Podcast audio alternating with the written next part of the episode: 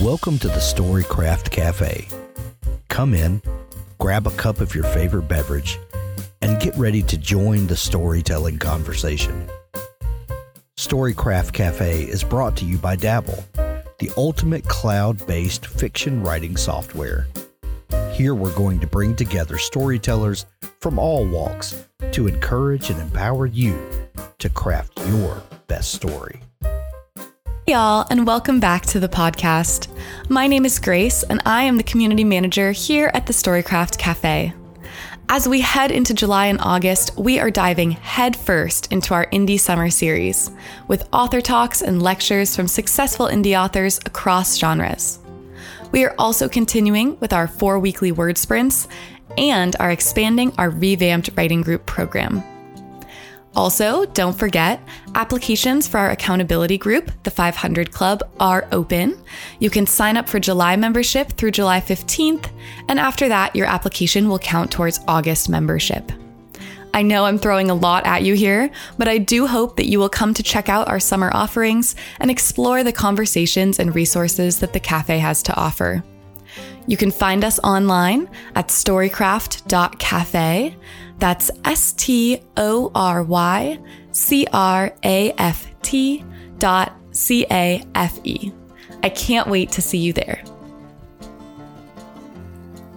Well, thanks for joining us for the end of the week edition of the Storycraft Cafe podcast.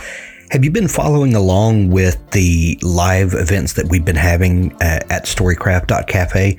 This month we are focusing on a lot of indie authors in a little series we're calling hashtag indie summer.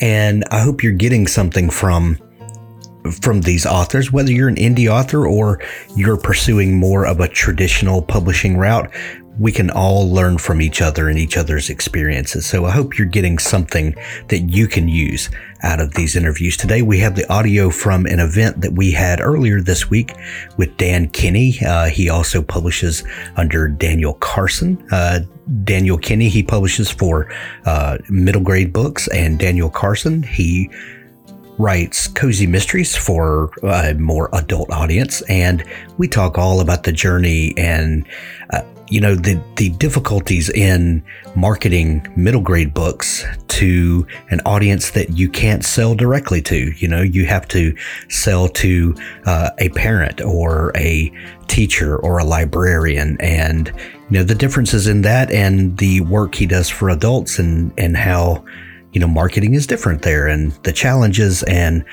the rewards in all of the work that he does. Uh, before we get over to Dan, though, uh, let's hear from Richard Gleaves, who's going to talk about providing readers with a satisfying emotional arc.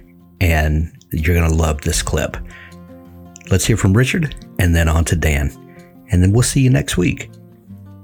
Yeah. When uh, I am not a huge fan of the Sleepy Hollow TV series because they started the first episode with a risen headless horseman with bandoliers of weapons shooting off machine guns and killing cops. I mean, that was where you started. so we just started over the top. Yeah. For me, when I started writing the Jason books, I, I I was more interested in that kind of Ray Bradbury storytelling, that that sense of autumnal wonder. And I wanted to recapture what I loved about the legend of Sleepy Hollow itself. And um, so you, you, look at the first Jason book, there's very little supernatural in it. Um, the first book, uh, you have well uh, for readers who haven't uh, don't know anything about the series um, i wanted to recreate the legend of sleepy hollow in modern day. I mean that's been done before but what i wanted to do was do it as washington irving did. I wanted to uh, write about the real place and so I, I steeped myself in the actual sleepy hollow in westchester county and so there's a lot of, of world building of, of kind of Halloween town tourism in the first book. And the question, is there a horseman? Isn't there a horseman? Only gets answered at the end when he rises in spectacular fashion and we have our first chase and we're off to the races. And then that gives you somewhere to go You've established characters first before you've established the dilemma, the monster, the creature. Uh, I mean, we don't care about any of those kids in Friday the 13th. I mean, we barely meet them. They're barely right. you know, out. It's all about, you know, what has the prosthetic uh, company got in store for us? you know, but uh, you know, having somewhere to go um, is a wonderful thing for uh, for an author, especially if you're going to write a series, because then in the second book you can heighten the stakes, you can start having the murders, you can start having the the disasters and things and the near misses. Uh, but you do it with established characters that you care about. And so the headless horseman, the demon, the witch, the monster, they are catalysts in your story, not the whole point of it. And I think that's the difference. You're still writing a drama, um, as, as I see it. You're still writing character sketches of a psychopath. You're still writing the relationships of of kids um, of a certain age who have to negotiate the world, uh, coming of age stories. You're still writing everything that you would write in a you know a, a normal novel with no no ghosts, but you're uh, you're adding on the layers of mood of spooky and uh, then you have uh, an over the top scene now and then with swinging hatchets and rolling heads and it's wonderful to have the, all those layers to play with. But you you don't have any layers to play with if you just get right to the horseman shooting off machine guns. I mean right. what to do? You yeah, episode two, the horseman has a nuke now. the horse headless horseman with a suitcase bomb in the middle of you know downtown Boston. Jack Bauer's got 24 hours to stop the headless horseman. I mean, you do not have anywhere to go after that. Headless horsemen's with uh, with dirty bombs. Just uh, it doesn't have a, a, a good ring to it. No, it, it, it's it's disassociated from what we love about the original which even the original is not really about a headless horseman. It's about a rivalry of three characters of Brom and Ichabod and Katrina and who's going to win her hand. And then the horseman episode at the end is the climax. And even that is left open. Was it just Brom? Is it just a character who cleverly got rid of a rival? I mean, there's no specific saying, yes, there is a monster in Washington Irving's original, but we want there to be a monster. Right. Once he started Halloween and that mood, now we want to at least have the ghost that one night of the year that rides and rises. And we are live. Thanks for joining us again in the Storycraft Cafe. I'm your host, Hank Garner. Uh, I am joined today by one of my absolute favorite authors and one of my favorite human beings, Dan Kenney, Daniel Kenney, Daniel Carson, however uh, however you find him, uh, you're going to love his work. I, I, know I do. And, and Dan's been a great friend for several years. And he, you know, when we started talking about doing this indie summer and really highlighting indie authors, indie publishers, you know, people that are just, you know, taking the entire business uh, kind of by the horns. I, I, knew there was no better person to talk about this than than Dan Kenney. And uh, so, welcome, welcome to the show, Dan. Thank you, Hank. It's great to be here and always chat with you. And I love what you do and you continue to do for the author community. So thank you. Well, thank you. That's uh, that means a great deal. Uh, for for those of you who have not yet met Dan, um, Dan, did you begin your career with that um, with that memoir ish book? Um, I don't I don't know exactly what you call it, but it it kind of reads to me like a memoir. Yeah, so that was called Dad Genius, and it's it's sort of an odd sort of memoir collection of Facebook posts and little short stories. Um, you know, my author career started in 2014 when I published uh, this uh, middle grade novel called The Beef Jerky Gang. Uh, I followed that up with a chapter book series called The Math Inspectors. And then, uh, you know, somewhere along there, I published uh, Dad Genius because okay. Same time, I was a stay at home dad and I would post just things about what happened in our life. And there were several people who said, you know, Dan, I know you're doing kids' books, but the book I really want to read is the stuff you keep posting on Facebook. So, uh, you know, I reached out to David Gatewood, my editor, and and uh, I said, you know, I'm going to try to put together this thing. Um, and he's like, well, Dan, you know, you're not famous, so no one's going to read it. And I said, well, that's that's okay. That's okay. It's, Thanks for that encouragement, David.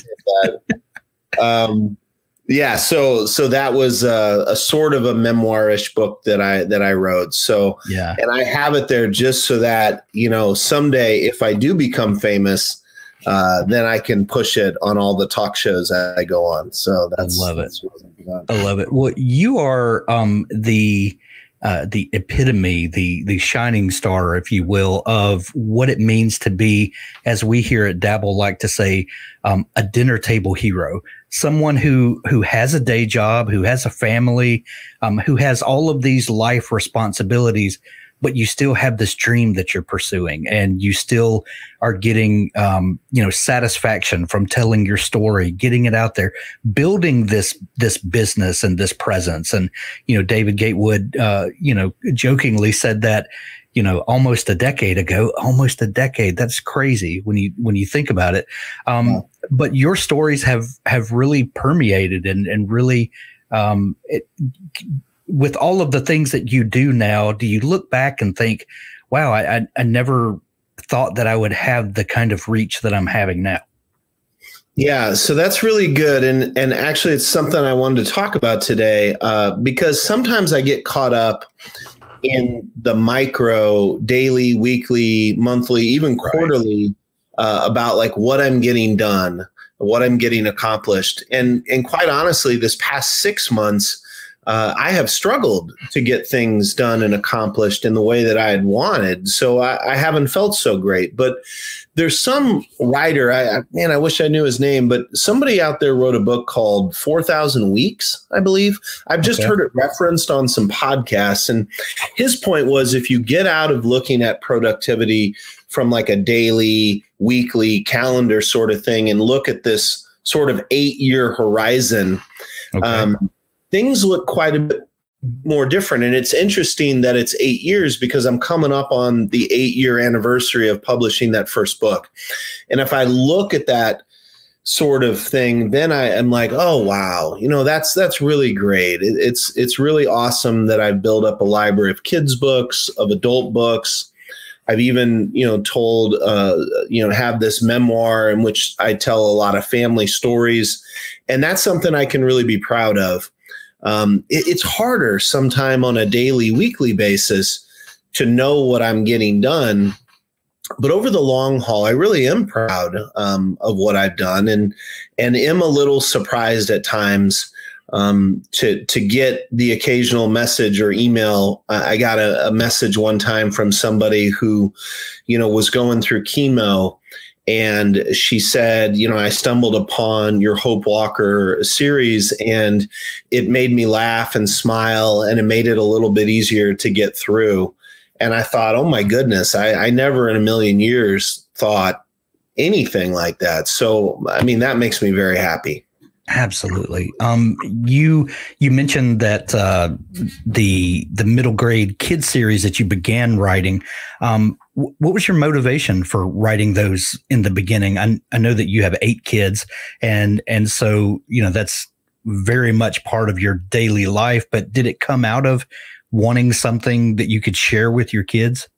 A hundred percent. So I was telling stories at night to my kids, which is not unusual at all. I mean, right. lots of parents, lots of dads do that.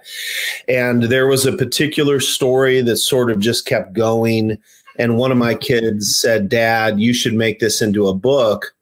And then the other kid said, No, Dad, like for real, like a real book. You should really do this. And it kind of the way he said it, uh, he had so much conviction, you know, the co- kind of conviction that a child can have where he just thinks, yeah, why wouldn't you do that? Right. Right. Right. He doesn't have all the, the different reasons of why that would be foolish or dumb. And, uh, Sir Ken Robinson uh, has this beautiful TED talk in which he he says there's this child in this class and he's drawing a picture or maybe she is and the teacher comes up and says you know what's that a picture of? And the child says oh it's a picture of god. And the teacher says but nobody knows what god looks like. And the kid says well they will in a minute. And uh, I love that. And I love that. And he talks about, you know, kids just have this ability to just go for it. Right. Or life has sort of beaten them down uh, yeah. and, and sort of taken the innocence away. And and so here I had this this child who I think it was my son Daniel. I think he was five at the time, just that perfect age. Is like, why wouldn't you, Dad?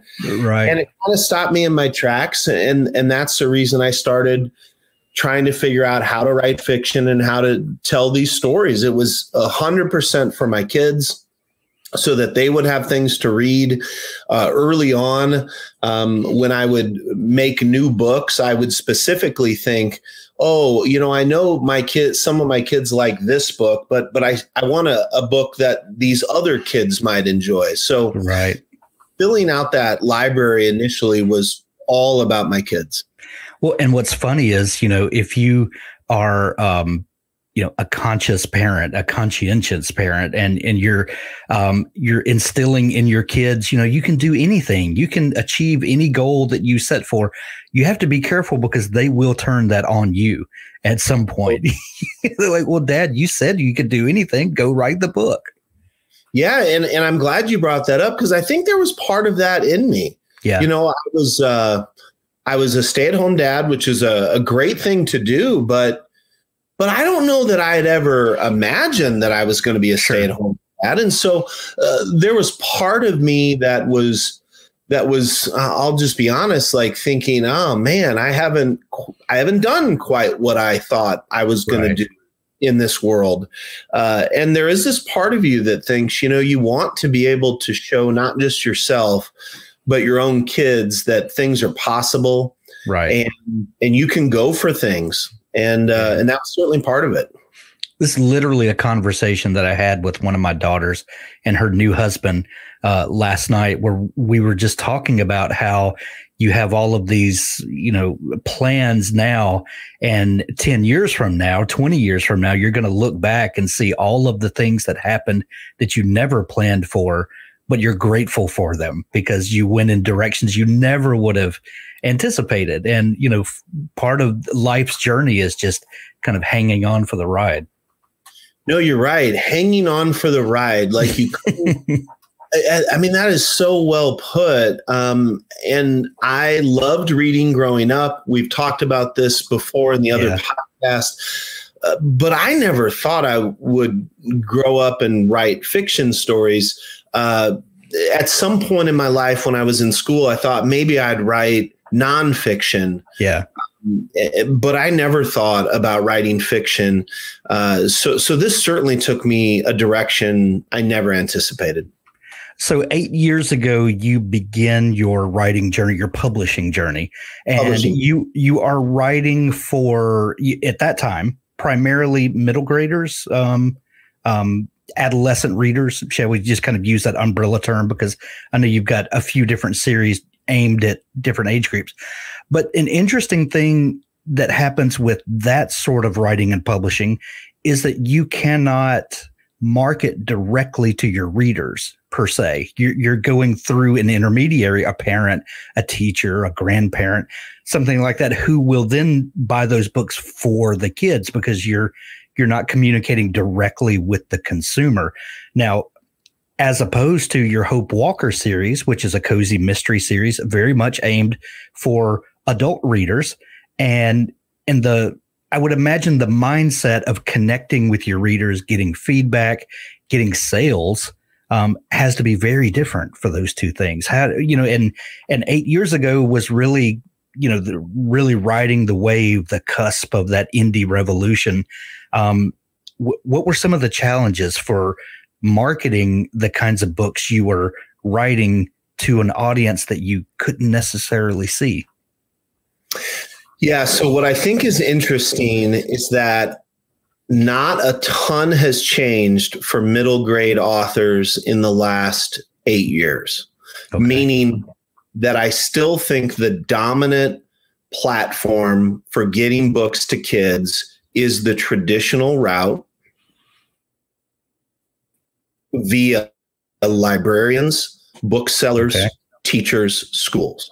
I still think that's the dominant way to do it. Now, at the time, I was in a critique group and we were all trying to write middle grade uh, books and we were all trying to get agents. Uh, and at some point, I just stopped trying. And I was like so many people at that time reading uh, J.A. Konrath's uh, Newbie's Guide to Publishing blog. And at some point, I thought, you know what? Let's just let's just go for it. Let's let's uh, let's publish this myself and i personally really like the control of it um, but i i figured out pretty quickly that if you want to make a ton of money writing middle grade you still pretty much have to go through the traditional route. Right. Uh, it's not at all like indie publishing for adult genre fiction for the exact reason you said that in adult genre fiction you're communicating and dealing directly with a reader who reads a lot of books. Right. And and that's just not who you're dealing with in the middle grade world uh, and so i still think to this day that if you want a chance of really, really making a good living writing middle grade books in particular, probably still the best approach is traditional. That being said, I know several middle grade indie novels who are making a full time living. Yeah. I just don't know nearly as many as I know who write adult genre fiction.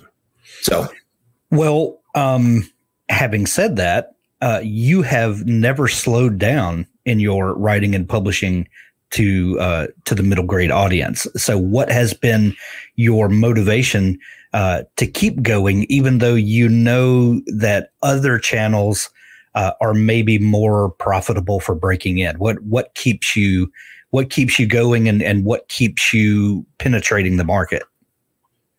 Yeah, so this is a conversation I've had with my wife several times, and it revolves around what I think I'm good at in this world.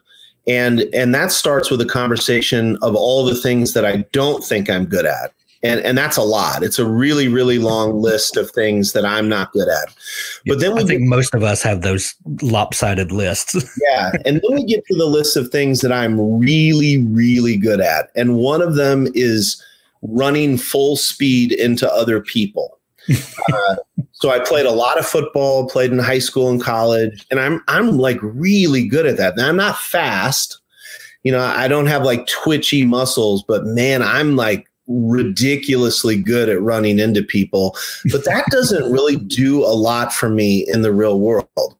Yeah. The other thing I'm really good at is making stories uh, I'm I'm I think at some point you have to have a belief in what you're good at, and yeah. I really believe that I'm good at this. Uh, and so, because I believe I'm good at this, I believe if I do good work consistently and hold on to my intellectual property long enough, not only will I build up something that I'm proud of, but I really believe at some point an opportunity will present itself. Uh, an opportunity that will present itself for me to take advantage of uh, from a financial perspective, from a distribution perspective. And so I just have this deep internal belief uh, that if I do this long enough, well enough, and keep getting better, I think at some point it will pay off. Absolutely. Um, you mentioned Konrath's blog, and I remember during that time there were a number of people that were blogging and, and telling stories about how you know you could cash in on the on the Kindle Gold Rush. Um, maybe they didn't say that per se, but you know there was talk in the community of of that sort of stuff. Um, and we're not stretching. Yeah, much. with the Amanda Hocking and the John yes. Locke thing.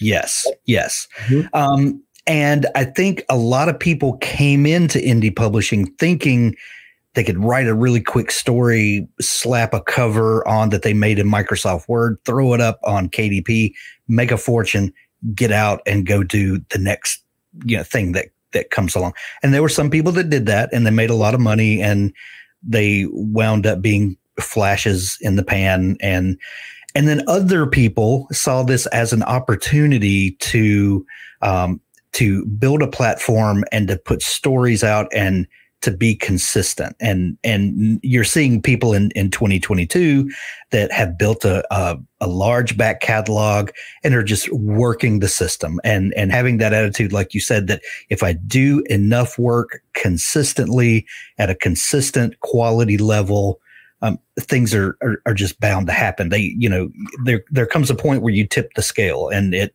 and you know, you just don't have any any. It, it's going to happen, you know, regardless. Um, when uh, when you start when you start thinking back on on the the previous eight years, were there times where you just thought, man, I, I'm doing all this work, and it's I'm not getting the return that I want. Like like what what keeps your spirits up and the motivation going during those times you know emotions ebb and flow and yeah. you know you know it's easy to get weary and well doing you know to to borrow a biblical term and yep. uh, you know what what keeps you moving forward yeah so um again i'll just and again so so my wife's amazing like she's ridiculous yes, she she's amazing she uh not only the mother of eight kids, but I mean, she is as good at what she does. She's a nurse practitioner, and she's as good at what she does as anybody is at, at what they do. I mean, uh, yeah. I've ever met. I mean, she's really extraordinary. Uh, but she's also a realist and she's a pragmatist. And so she was the one who often would, and even to some extent still would be the one saying, Gosh, you're doing you're doing all of this stuff and it's just not uh, working. Uh, but but I'll be honest, I, I, get down about some things in my life, but but I yeah. have not. I have a real belief here. I just have always believed that at some point it would work. Yeah. Um, so I wrote this series of books called The Big Life of Remy Muldoon. Yeah. It's a series of four uh, books, sort of written and illustrated in the style of the Wimpy Kid books. Now, I mean, they're not as good as the Wimpy Kid books. I'll, I'm not as good an artist as Jeff Kinney. Uh, they're they're not as good, uh, but they were sort of my attempt at that. And you know, those yeah. books themselves have over 600 illustrations. Um, so I, sometimes I think about just to the amount of time it took just to do that series, uh, with absolutely no expectation that there would be any financial return. And I think two things jump out. I love to create things. Uh, and number two, uh, I think my kids enjoyed them. And, and then number yeah. three, I just, again, I have this belief. You know, Neil Gaiman calls it putting bottles out into the world. Like, you know, you have these bottles, you put messages, you put them in the ocean. Yeah. And most of them don't come back to you. But then every once in a while one finds the right person or maybe it comes back to you and and I sort of think about that. You do enough good work at some point I just think something happens. So I personally have not been deterred by that. I get deterred by other things, but not by that. So Alice Snow in our uh, in our chat uh, says, "Do you have any uh, any ideas to get past writer's block and uh, you know with with the busy life that you lead and your schedule um maybe um a, a, qualifier for this is do you have time for writer's block do you, do you have do you have a production schedule that you're looking you know toward and you know that you have a finite amount of time that you get to work on this um like how do you how do you handle upcoming projects and and keeping the train on the tracks so I have a lot of thoughts on this, and okay. I think a nuanced subject. Uh, when I was part of that uh, critique group, I was at the time the only stay-at-home parent. All the other uh, people in that group were actively working, and almost all of them at the time were teachers. Now, okay. I am also a full time teacher again, uh, but I remember at that time that I was able to get a lot more accomplished than them. Now, not because life as a stay at home parent is cushy and easy, uh, mm-hmm. it just seemed like there was a rhythm of it that lent itself to creativity in a way that was a lot harder for the teachers in that critique group. Because what I saw from those teachers was they were in jobs that were intellectually and emotionally very draining. Mm-hmm. And it was very, very hard for them at the end of such a day uh, to be creative on a consistent level. Now, conversely, I would plan sort of my day with my kids so that it, it worked for me. So all morning I would be with children, I would be active, and I would be trying to get my two youngest children to the afternoon nap. And that whole time I was thinking about what I was going to be writing. And then the moment they went down for the, the nap, I had an hour and a half or so to write. And the great thing is it was like I was outlining in my brain the whole time. And then I, I wasn't stuck because I knew what I was going to write. Right. The other advantage I had at that time was my older kids still were going to bed at a decent hour. And so I had that other block of time uh, late at night in which the house was quiet and I could be creative. Uh, so that actually, I thought, lent itself really well to being creative. Yeah. And then the other thing I had an advantage of is because I didn't have anything that sold real well, I didn't know what sold. And so I would just work on anything. Yeah. Uh, so as opposed to like writing the the sixth book in a series, which can be really hard sometimes, I would just go from this to that to that. The combination of those things made it so that I didn't really have a lot of writer's block back then. And I would really not struggle at all with getting stuff done. Now, fast forward to today, I have a full time teaching job. My kids are big, they fill up the whole house. They're up all hours of the night. Uh, it is much, much harder for me to accomplish things than I used to. And yeah. again, I, I saw Alice's question. I have really, really struggled over the last six months with things like focus and writer's block and, and, all of those things. I have really, really been struggling.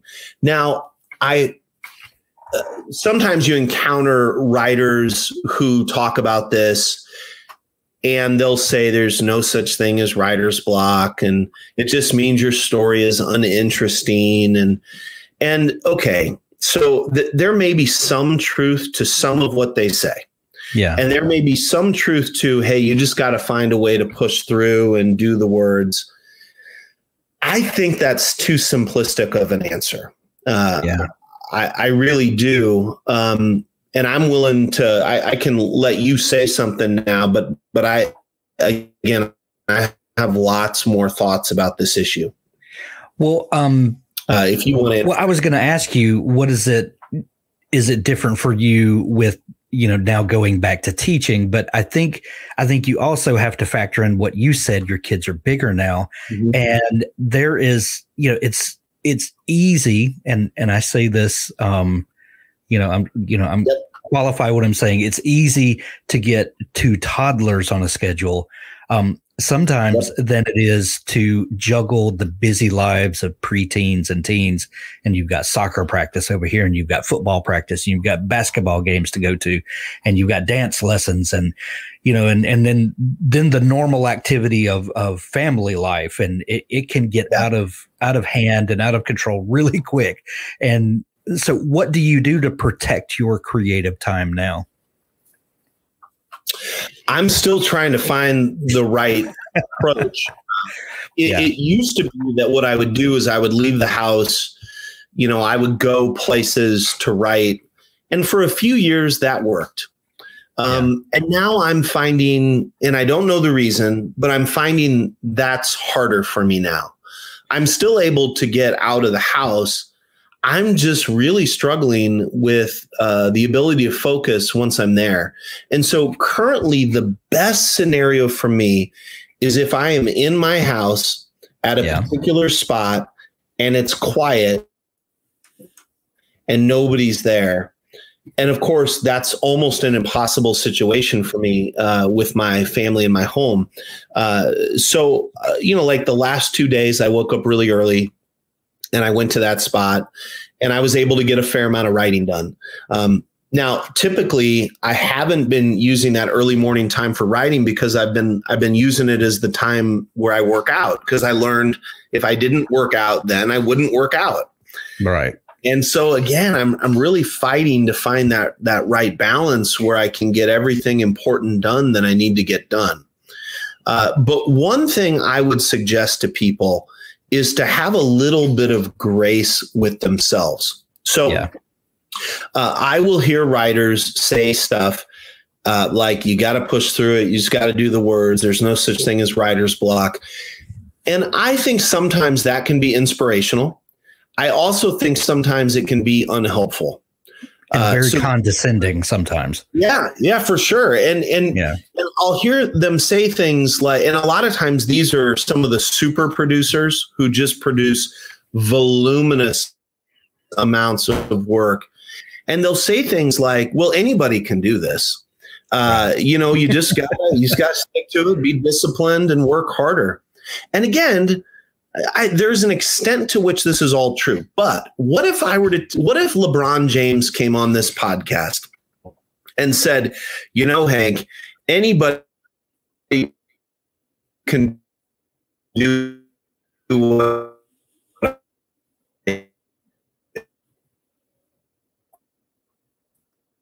you just got to be willing. Okay. I don't know what happened. Yeah. You still. yeah. You, you you're freezing there, Dan. Um, okay. How about now? Let's give it a second. Let the let the bits catch up. Yeah, I think you're good now. Okay. So somehow LeBron James knew we were talking about him, right? And he shut down the interview. He's like, shut it down. Thanks, King uh, James. Uh, yeah, no kidding. Well, I mean, I think if he were to say that, most yeah. people would instantly say, no, no, no, but LeBron, that's different. You're six, eight and a half. Right. You're, you're 260 pounds. You're solid muscle. I mean, it's not the same thing. Yeah. And here's what I think I'm not so sure it isn't the same thing. I think in this American Protestant work ethic kind of culture, we always say, well, you you just, I mean, you're just not working hard enough.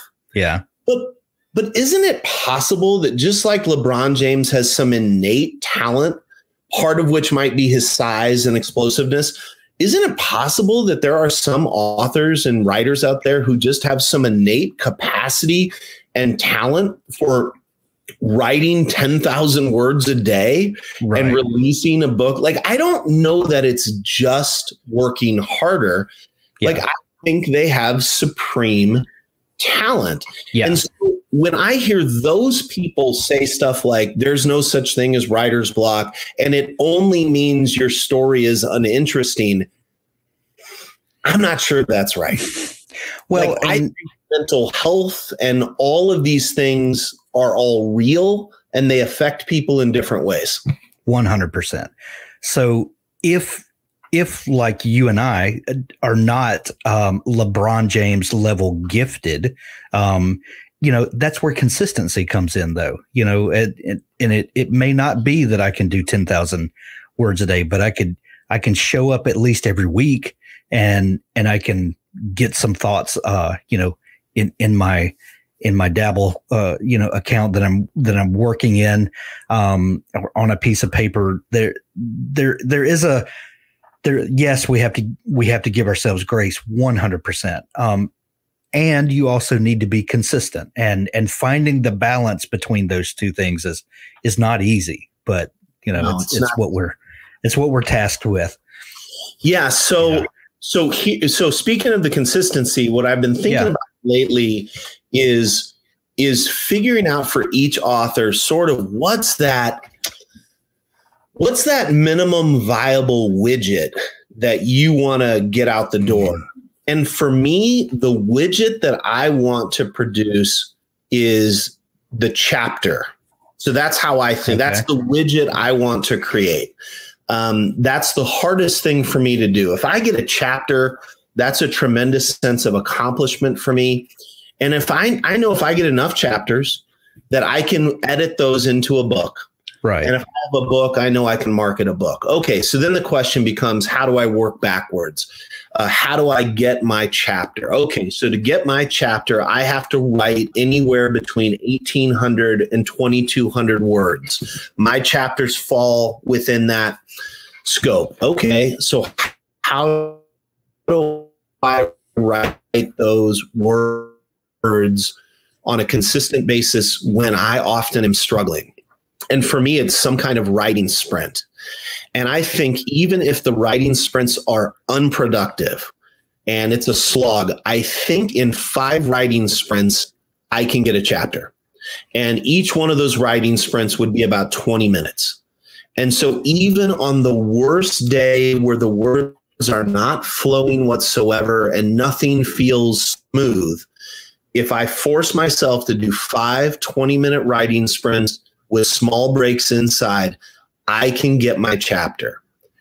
And if I get enough chapters in the course of a year, I'm going to kill this thing. We call it. Right. So, right. Now we we talk about the the struggle of writing and publishing and how there are seasons in life where where the words are just flowing and you're running to to catch the story as it's going. Yep. And then there are other seasons in life where it's it's a chore and it's a slog.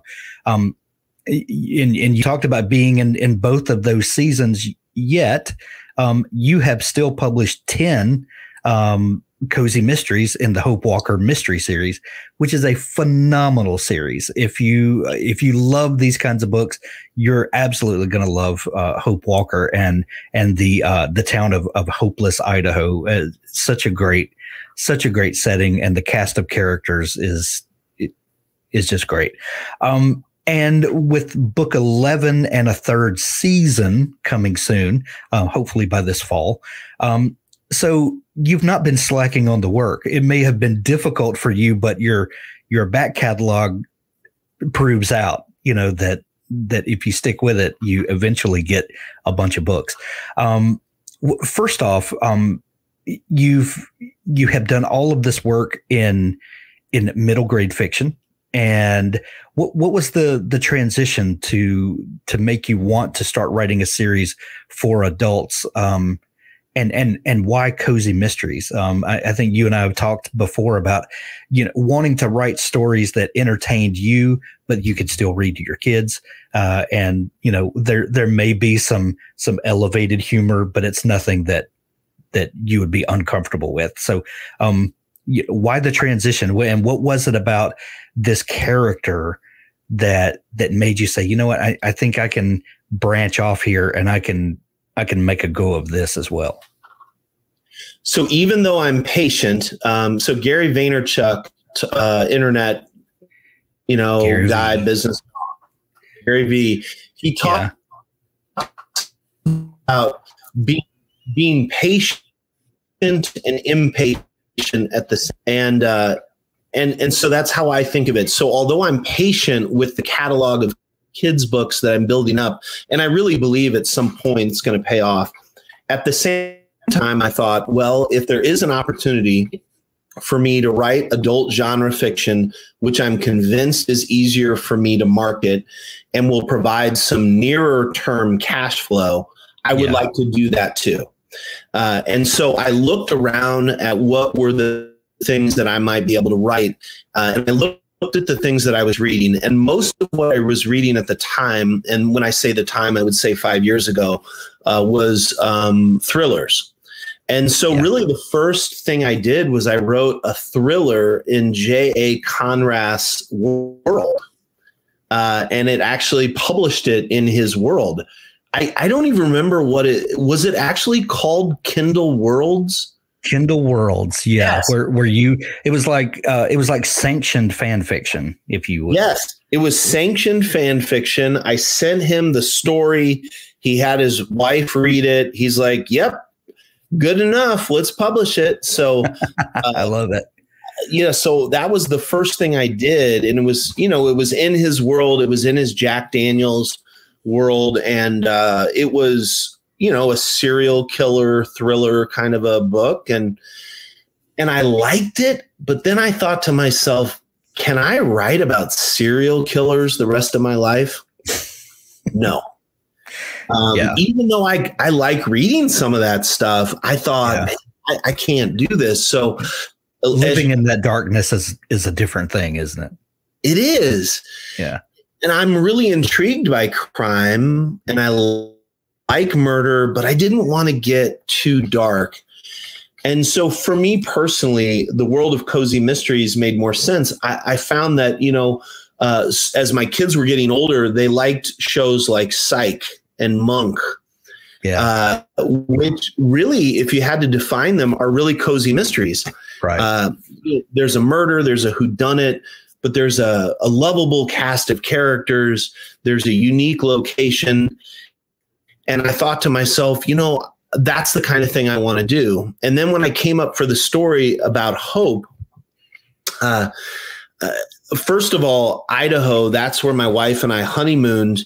And we always look back to that trip with such great um, uh, you know, fondness. And so I thought, well, uh, I'll, I'll place the town from our trip. Uh, but then at the same time, I wanted, um, you know, I wanted somebody who had left home and who had a lot of brokenness. And so that when she came back home, she really had a lot to deal with. yeah. And I didn't want her perfect. I, I wanted her, like some of my readers get frustrated uh, because of her awkwardness. And they'll say, Oh my gosh, there's no way a good looking woman would have gone this long without a date. And I disagree. I, I- mean, I know people like this. Uh, I know people who've been really scarred by life, and it's it's really affected them in a way that's quite frustrating to other people. Uh, and so that's the character I wanted to write about. Nice. Um, what sort of you know you you talked about not really um, knowing the market or uh, a lot of the the market factors with with middle grade, and that you just wrote what you wanted to write, knowing that if you built that catalog, it would eventually catch up to you. Um, I feel like, and uh, you correct me if I'm wrong, that you did a little more. Um, market research before Hope Walker took off.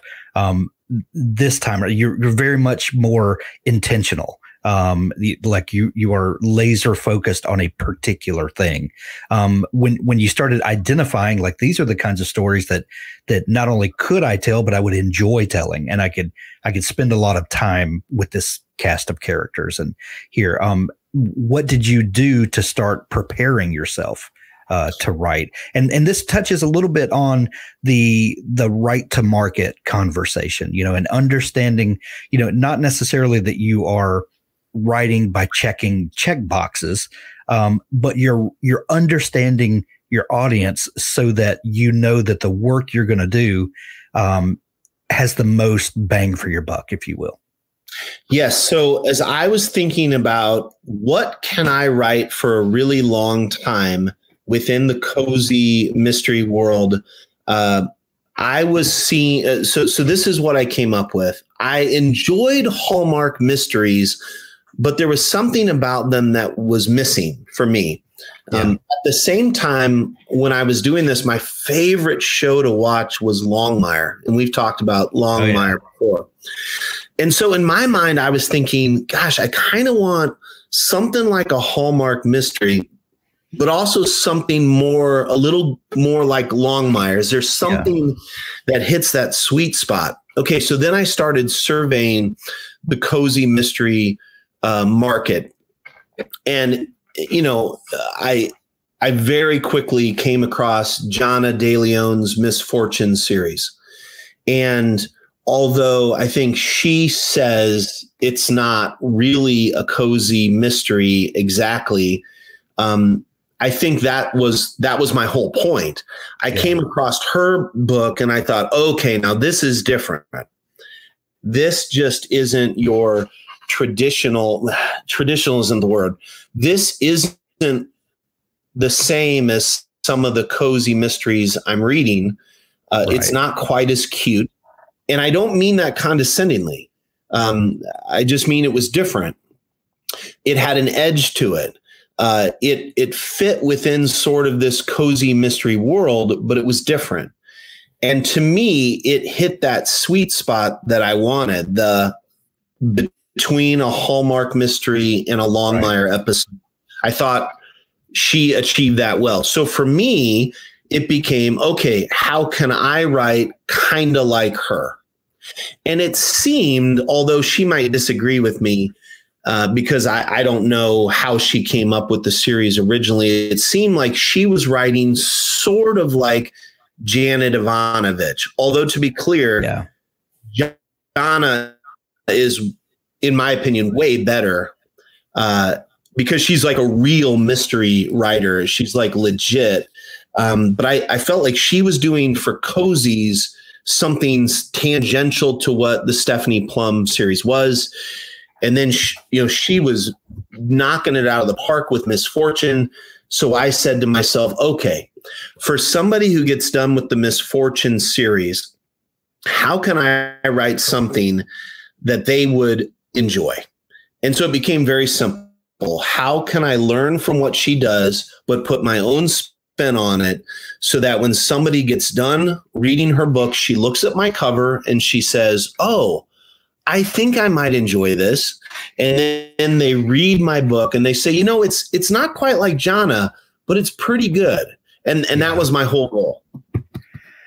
So um you seem to be very intentional in your publishing. You've set up um so that uh every five books are a different season and we we talked about this a couple of years ago where you were thinking you know these would actually make great TV shows and if I if I package them in a way that seems to translate that way and and people are accustomed to binge watching Netflix and and getting a season and then waiting a year and getting another season you know people are are already accustomed to that do you plan out a season before, or are you, uh, you know, we normally ask, you know, do you plan? How much planning goes into a book? But but you're thinking seasons. Is there a, a season arc? Um, like like how how much are you thinking about this concept of seasons and how they work together? Yeah. So when I planned out the series from the beginning, I knew it would be in five book seasons. And so I planned out the entire series arc uh, in general. And I okay. already knew from the beginning what the the basic arc of each of the first three seasons would be. And then I said I, I created an arc for a potential fourth or fifth season, depending on whether or not the books were well received. But from the beginning, I knew that the first three seasons uh, were a story that I wanted to tell, and I was just going to tell it regardless of the reception. Yeah. Um, and so I thought about those things very intentionally from the beginning. And so when I, you know, start on season three here, uh, I I think of a season with the same sort of beats that I might think of a particular novel. And I know there's certain beats I have to hit in this season to accomplish what I want to accomplish. Gotcha. So um, at the heart of every cozy mystery, we we've got a sometimes quirky, um, a lot of times female sleuth, um, young-ish, you know, possibly early 30s or so. Um, but at the heart of those is a mystery at each one. There's there's going to be a dead body, or there's going to be a heist, or you know something, and then you know our intrepid sleuth has to you know unravel the case. Um, how do you how do you think about what mysteries are going to you know you've got the the kind of big meta arc uh, that you've got over the entire series and the the smaller meta arcs for each season and the specific arcs for each book. Um, how do you come up with the the mysteries that you're going to incorporate into these stories with each one? Yeah, so I'll say from the outset that those readers, uh, those writers who write a lot of cozy mysteries and who publish on a monthly or even bi-monthly, oh, yeah. uh, this is the part of it that astonishes me.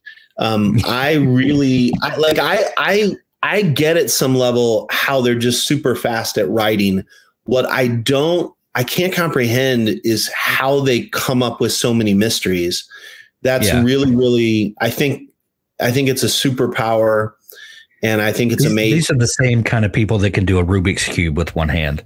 It's amazing. I, I just think it's incredible. Yeah it's uh it's astonishing so what i think about i think in terms of uh, the first thing i do when i'm trying to come up with a new mystery is i first look at my lists of i, I have a list of motives okay. and i have a list of uh types ways to murder people um, and one day I had my list of like ways to murder people and I was leaning back in my chair and I was like deep in thought. And I was thinking about it super like just clinically. Yeah. And I and I I kind of felt my my seven and eight year old son off to my left, and I say, "Boys, come here, help me with something." They're like, "What do you need help with?" I said, "I need a new way to murder somebody." And my wife was sort of, she's like, "Dan, no, we're not, we're not doing that." and I wasn't even thinking about it. I was thinking of like, man, I need another way to murder. And I was like, yeah, that's that may not be the best thing to talk it. about with my seven and eight year old, but I start there. So I've got I look at what are the past ways that I've used to murder people. Yeah. then what are motives that I've used? And I and sometimes I want to intentionally make the next mystery I work on very different. And sometimes I intentionally want to make it really similar just to mess with people. Yeah. Uh, just to make it seem sort of random. Right. Um, and so I start there. And then once I start there, I think of okay, uh, the, the the the the book is uh, so this this twelfth book is going to be a hopeless celebration, and it's going to be 4th of July themed, right? And then I just start thinking, okay, so who's my who's my victim? And then I take a big piece of paper and I write the victim's name in the middle and I circle it and then I'm like, okay, who are my suspects? And I write four or five names around and and then I just start playing with alibis and motives and ways of murder. I figure like everybody has to have like a good motive. You know, I mean, everybody in that suspect li- list should have a, a really good motive. Um, but th- that's how I start. So your your wife Teresa is a nurse practitioner, as you said earlier. Do you, do you ever bounce ideas off her, like like you know, if I did this to this person, would would this have this desired outcome? yeah, actually, it's a great question. I called her the other day because uh, I was deep in thought, and I asked her specifically that kind of a question. I said, "Hey, real quick, if if somebody injected this into them." What would she's like? What I was like, just don't think about it too much. just, just go with it. just go with it, right? So yeah, I do. That's that's funny. Um, one thing, um, you know, if you've if you've watched indie publishing for very long, you know that the marketing and and we talked a little bit about this with, you know, how you market to middle grade readers, but with this series, you can market directly to readers, and you've gotten a lot of great feedback. I mean, your first book, um, A Hopeless Murder, has thousands of reviews on Amazon, and you've reached a ton of readers. And um, you know, you have a lot of people that are following along with this series. Um, but marketing is a is a moving target, uh, and you really have to stay on top of you know what what's working this month that wasn't working last month. And one thing that I've noticed, and I think we're both in a in a Facebook group, the the Twenty Books uh, group, and there's a lot of talk um, recently about um, audiobooks on YouTube. And you recently started posting your audio versions of the Hope Walker mystery series on YouTube for free, full versions, and um, w- which I think is phenomenal. That's that that has to be a great way to get new readers into your series. Um, talk a little bit about just what the what what your thought process was from there, and and what you hope um, that that this does for your publishing. Yeah, I'm really glad you brought this up. I, I think this is a really interesting uh, area. Okay, so uh, I may be totally wrong on this, but maybe help me out with some of the numbers. Okay. Kindle, Kindle Unlimited right now. What is the monthly Kindle Unlimited price? Uh, is it is it ten, is it ten bucks or so? Um, ten or eleven, something like that. Something yeah. So, like so let's I'll, say I'll just do a quick Google while you're talking.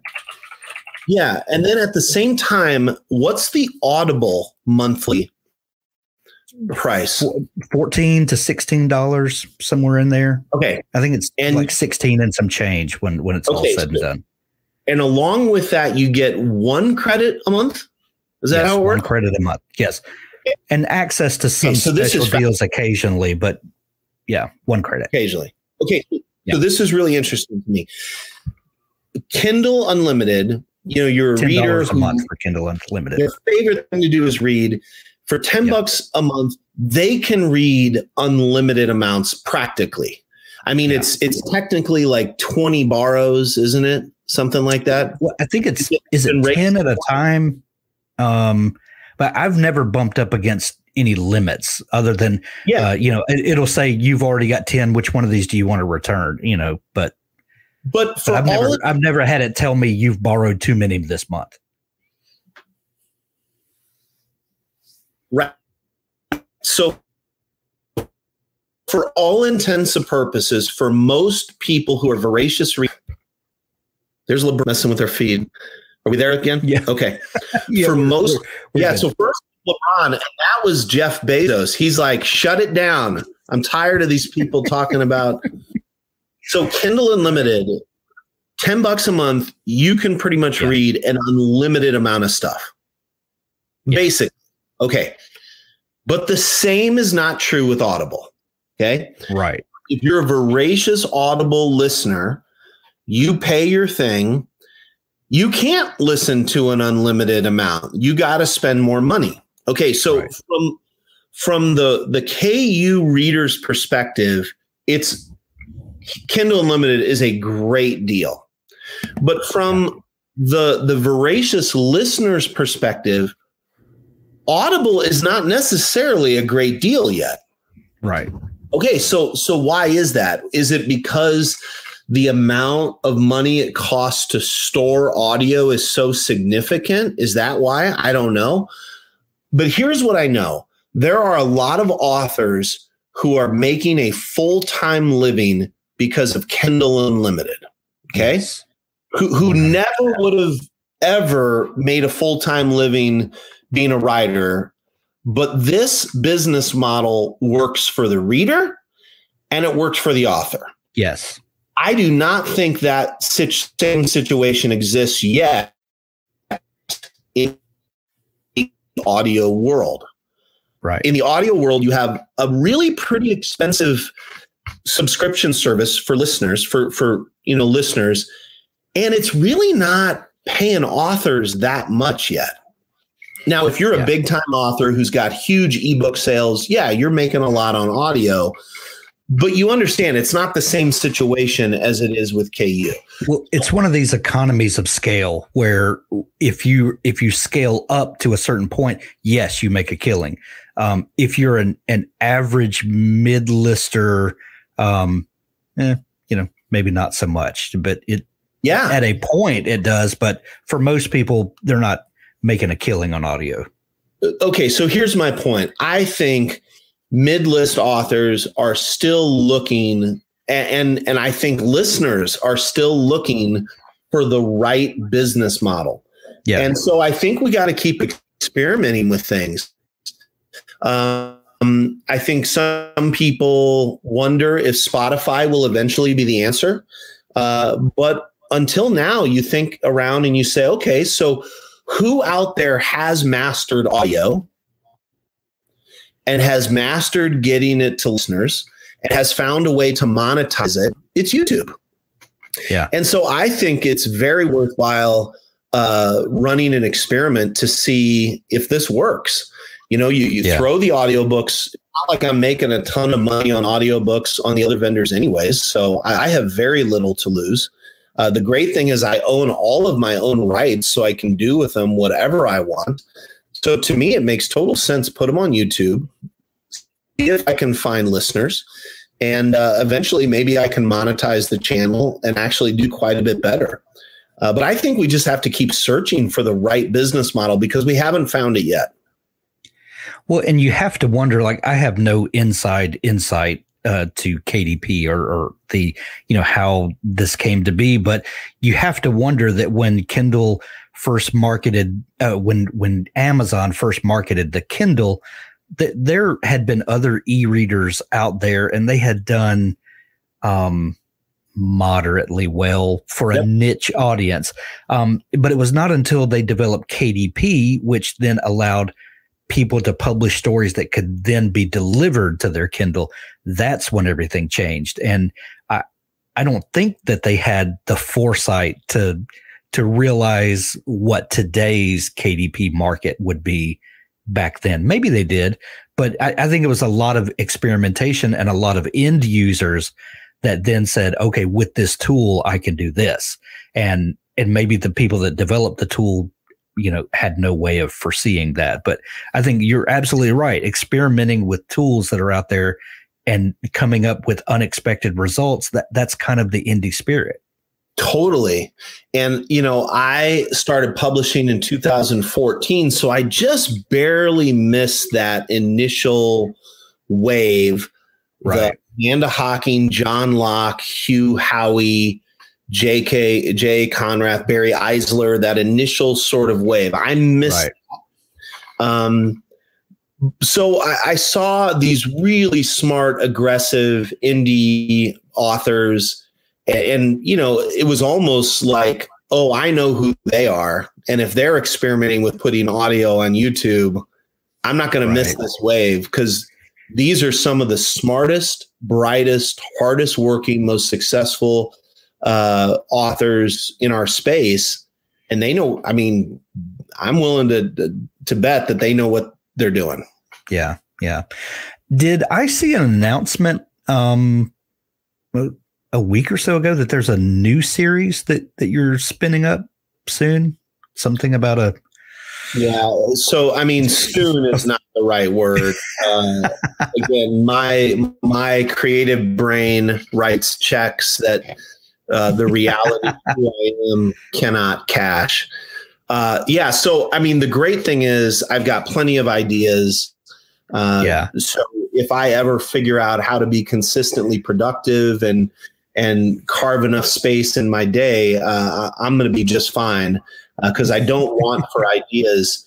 Um, so yeah, I mean, there's several spinoff ideas I've got. Uh, at some point, I'm going to launch the Hope and Katie Mysteries, uh, which will take Hope and her best friend Katie, who most readers really, really enjoy that relationship. Yeah. And I'm going to put them in their own series in which it'll usually start in Hopeless. And then for some reason, they'll find themselves traveling to some place uh, where some murder happens. And I just thought it'd be a ton of fun to do. Uh, so that's one of the the series. I had hoped to already have published the baking school mysteries by now. It just hasn't happened. Uh, I'm hopeful that sometime in the next six week months, the first book in that series will release. And then the one I, I just put up recently, it's called the Thomas and Edison Mysteries and uh, it'll be uh, my attempt to sort of answer what Janet Evanovich does in her books, which trend to be slightly more thrillerish um, yeah. than than maybe cozy mysterish.